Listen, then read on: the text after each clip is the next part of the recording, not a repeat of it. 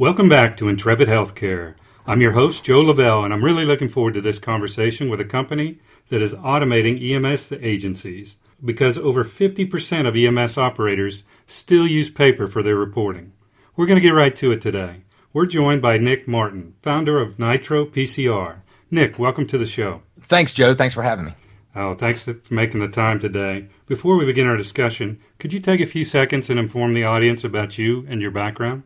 Sure. My background is uh, paramedic and firefighter, and I was in the Navy out of high school. And when I got out of the Navy, firefighting was an obvious career path for me, but based on what I did in the Navy. And so I did that for about eight years and kind of transitioned to IT back in the late 1990s, 1995, 96, 97 range, and got over into EMS or emergency medical services IT and started managing the CAD system, the dispatch system for our town here in Mobile County, Alabama. And from there, I've been in IT ever since. So I kind of had a passion for it and have been doing that ever since. And then decided when I started looking at maybe starting an IT related company, my roots basically was the obvious choice for me. Perfect. And could you take a minute or so and provide our, audience with a 10,000 foot overview of Nitro PCR?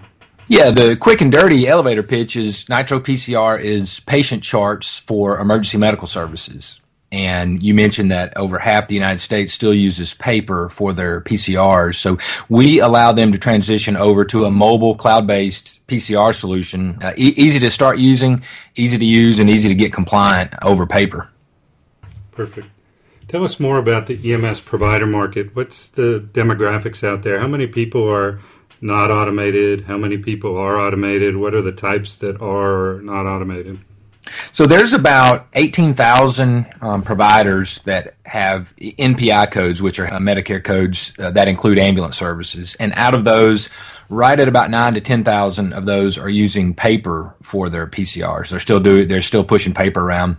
And the logistics of that with the EMS companies being more distributed across counties and states, it makes it really hard to get that paper one compliant. It makes it hard for the operator to get paid for that paper and it's really hard to manage the logistics of pushing paper around like that. So most of those people on paper are also smaller EMS agencies. The majority do six to 500 calls or less a month. So that gives you a little kind of a little uh, slice of, of what the market looks like, how big it is, and then w- what type of the demographics inside that market. So our target market for EMS patient care reporting, at least today, are the people that are still using paper.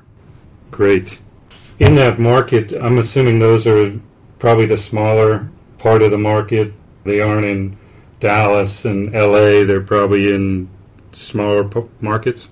Generally, they're rural. It is a little bit odd, though. There are some outliers to that. For example, Houston, Texas, for whatever reason, they don't have a certificate of need requirement inside the Houston metro area. So just in Houston, there are over 400 ambulance companies that do less than 500 calls a month. So they're a little bit of an outlier. Generally, though, they're rural or smaller community based EMS, hospital based EMS, or volunteer EMS. Got it. Wow, that's a crazy piece of data. Yeah. Is the market for these type of systems for EMS agencies is it a competitive market? Are there lots of vendors?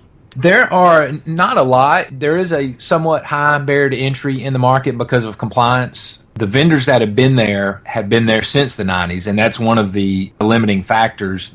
There's about 25 or 30, and they're mostly PC based products, laptop based, and the big players are actually in the market to sell healthcare hardware, medical devices, and then they quote give you the software to get you using their medical devices. So it's a little bit fragmented. Mobile solutions, we're one of the early and biggest and we hope best uh, mobile pure mobile solutions that don't require any PC hardware or any servers or anything over at the customer site. So it's not a huge market. Out of that 18,000, there's 25 or 30 of us serving it. So it is somewhat competitive, but we think we do have an advantage with our mobile application. So I wanted to dig in a little bit into the comment you made about the vendors that are really medical device vendors and they provide the system as a value add. What type of medical devices are they providing? They're generally fairly high ticket items. They're cardiac monitors, some of the higher end devices that EMS companies use in their patient care. So the cardiac monitors and defibrillators, IV pumps, and, and automated vital signs taking machines, devices like that. Fairly high ticket items. We're talking fifteen, twenty thousand dollars per unit. Got it. And in order to stimulate the sale of that, they're adding on documentation systems. Right. They add on PCR. Some even have billing software that they'll quote, again, I use air quotes there, give you as a value add to get you using their hardware. And then one of the things that they also do because they are the hardware and the software vendor, they give you an interface. Well, they don't give it. You, you do have to buy it, but an interface from the software to the hardware to be able to collect the data off of the medical devices. Got it. Have you had customers that have asked you for that type of data to be integrated? They have, and we actually can. Part of our MVP or our minimum viable product that we first launched with was to produce a compliant PCR and really without a lot of bells and whistles. And so we've done that, and now we're entering the, the phase of our growth where we're are starting to add some of the more value add features. So all the vendors do have an SDK that we can integrate to to be able to pull those vitals in. It's not a big request. It's not at the top of our list, but it's something that we would like to be able to provide. Are there standards, Nik, that make that integration easier? Are they using HL7 or some integration standard that makes that easier, or is it a one off uh, situation with each type of device you integrate? It's a one off. There actually is at the national level a working group to define a standard for device integration, but really the vendors have not been overly supportive of it. The end users would like it, but the vendors have resisted a, a little bit. So there is a movement out there to do it, to bring an HL7 like standard to medical device interaction, but it does not exist today. Great. Well, you've done a great job of telling us what you do and kind of what the market looks like and what the dynamics of the market is. How do you differentiate yourself? What is different about Nitro PCR? Our biggest value proposition to the customer is the ease of integrating our system into your operation. We don't impose any workflow requirements that are not your standard workflow requirements. So you're able to adapt our software to work the way you do instead of the opposite. And the other big value proposition we give is there's no upfront cost or no management or maintenance cost to use our software. It's a cloud based billing model, so you just pay for what you use. And that allows these paper based companies who, if price was the factor, is why they're still on paper, we really lower that bar down very low to let you get on board for really nothing. It costs you nothing. And then the, the devices we run on, you either already have it in your pocket or you can go pick them up online or, or at a box store for you know under seventy five dollars. And with that, Intrepid Healthcare will return with our guest Nik Martin after this quick break. We'll be right back. CTG Health Solutions is proud to have been your trusted advisor for healthcare IT consulting services for over 25 years. In that time, CTG Health Solutions has provided healthcare strategic, technical, and operational consulting support to more than 600 healthcare provider and payer organizations. CTG Health Solutions satisfied clients are supported by some of the most talented healthcare consultants who have chosen CTG Health Solutions as their work home in large part due to the company's outstanding culture. As they say, the proof is in the pudding. CTG Health Solutions was named a Modern Healthcare Best Places to Work company again last year. Find out more about CTG Health Solutions and their world class culture by liking them on Facebook or stopping by their website at www.ctghs.com.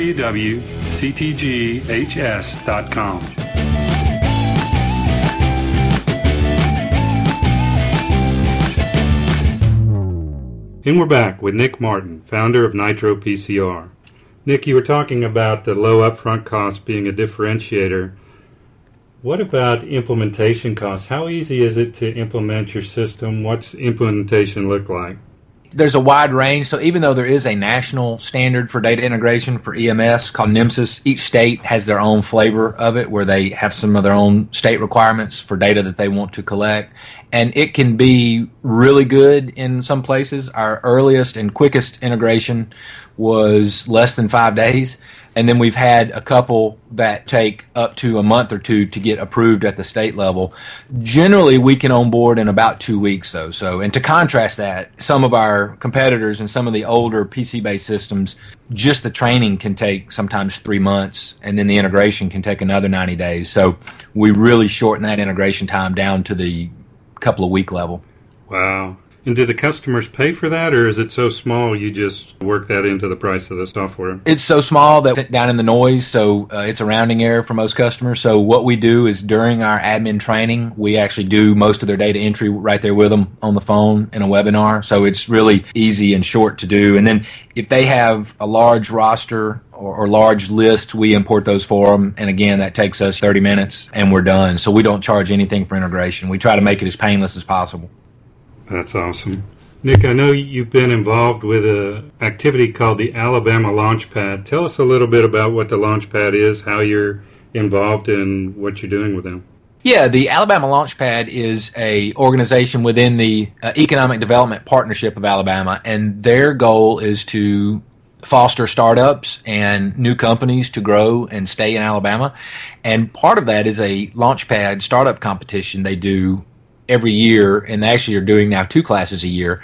It's a competition, and the prize pool is two hundred and fifty thousand dollars. And you start off with a group of startups in Alabama, and you submit a business plan and a pitch and a financial plan of what you would do if you won the money. And then it's a competition. There's about five judges who are uh, experts in the field that w- we're in, and they're experts in growing and starting companies and they evaluate our business plans and our pitch and our financial model, and then they whittle the class down to we're now at five and we're finalists. So I'm one of the finalists, and we will go to Birmingham on at the end of August and do our final pitch.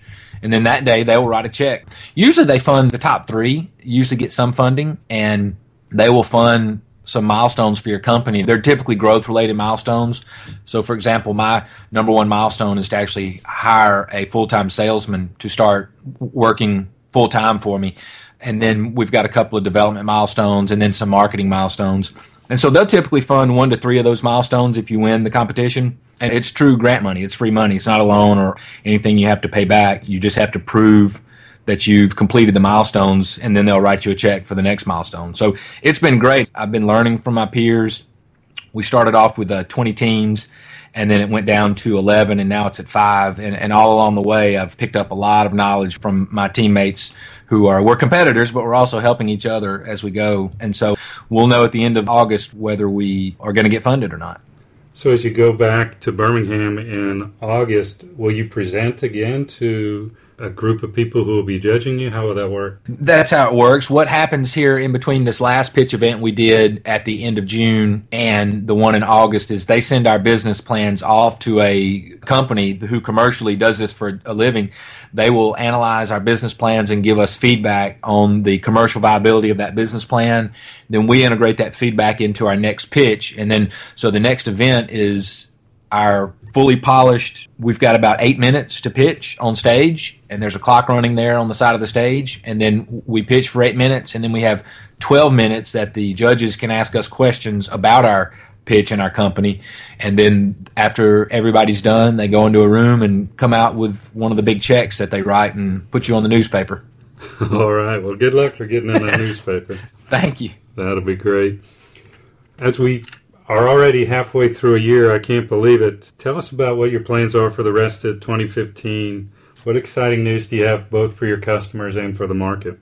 Well, one of the things we did when we started the company is, and, and by the way, we started and we've been working on Nitro PCR since around May of 2013. And one of the methodologies we started this company with was using the lean IT approach, which is to build a bare bones minimum product that meets your target customer needs. And then once you launch that product, you know it's going to meet a 90% need for the market. And then you take feedback from your customers, your early adopters, to develop that product. And so we've got a couple of exciting developments that we're going to make throughout the end of this year for the rest of the year. One is to interface with billing to allow smaller operators to integrate billing and file insurance claims using our software. And we just integrated patient management. So your regular patients that you interact with a lot or you transport often you can store their information and all their medical demographics and payment information and recall that with just a couple of keystrokes to be able to bootstrap a chart. And then we're going to be releasing a platform independent version of our mobile app, which means it will run on any device, a Windows Mobile, iOS, Android, even BlackBerry. If we have any customers that use Blackberries in the field, that will make it a lot easier to use our software. It'll be our quote version one that will have a lot of new features and work across multiple platforms. Great. Is there a common device used by your customers, or are they using many different types of devices? They use a lot of devices. Generally, Android does seem to be the top hardware device, and that's why we targeted it first. It's a much lower cost device. It's lower total cost of ownership, lower acquisition cost, and even the development for it on the on the back end is a lot lower cost and you have a lot more access to more development talent that develops in Java which Android is based on. So we chose Android and that's really the premier device that we see in the field but we do get lots of people that say well we use tablets for other things Apple tablets, so we'd love to use those. And a lot of our guys have iPhones and they'd like to use those. So it'd be really great if. And so we've decided we probably should do that.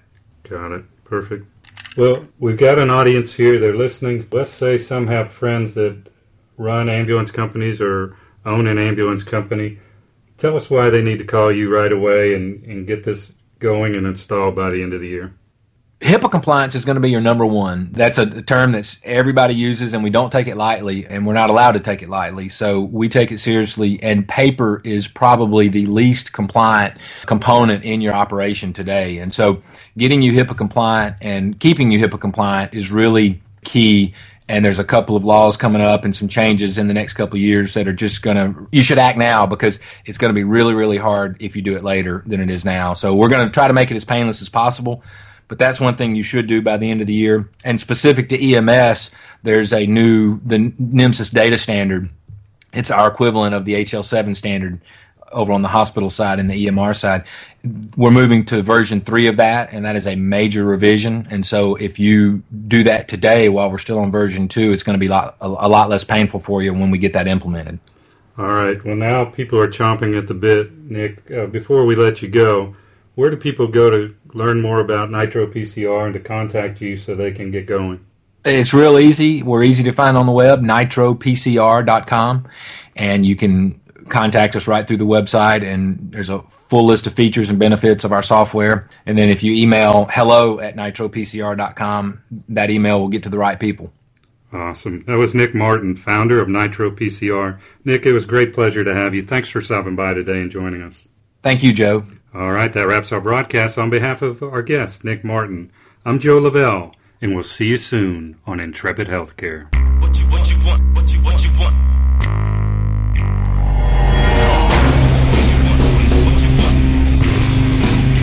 Come on.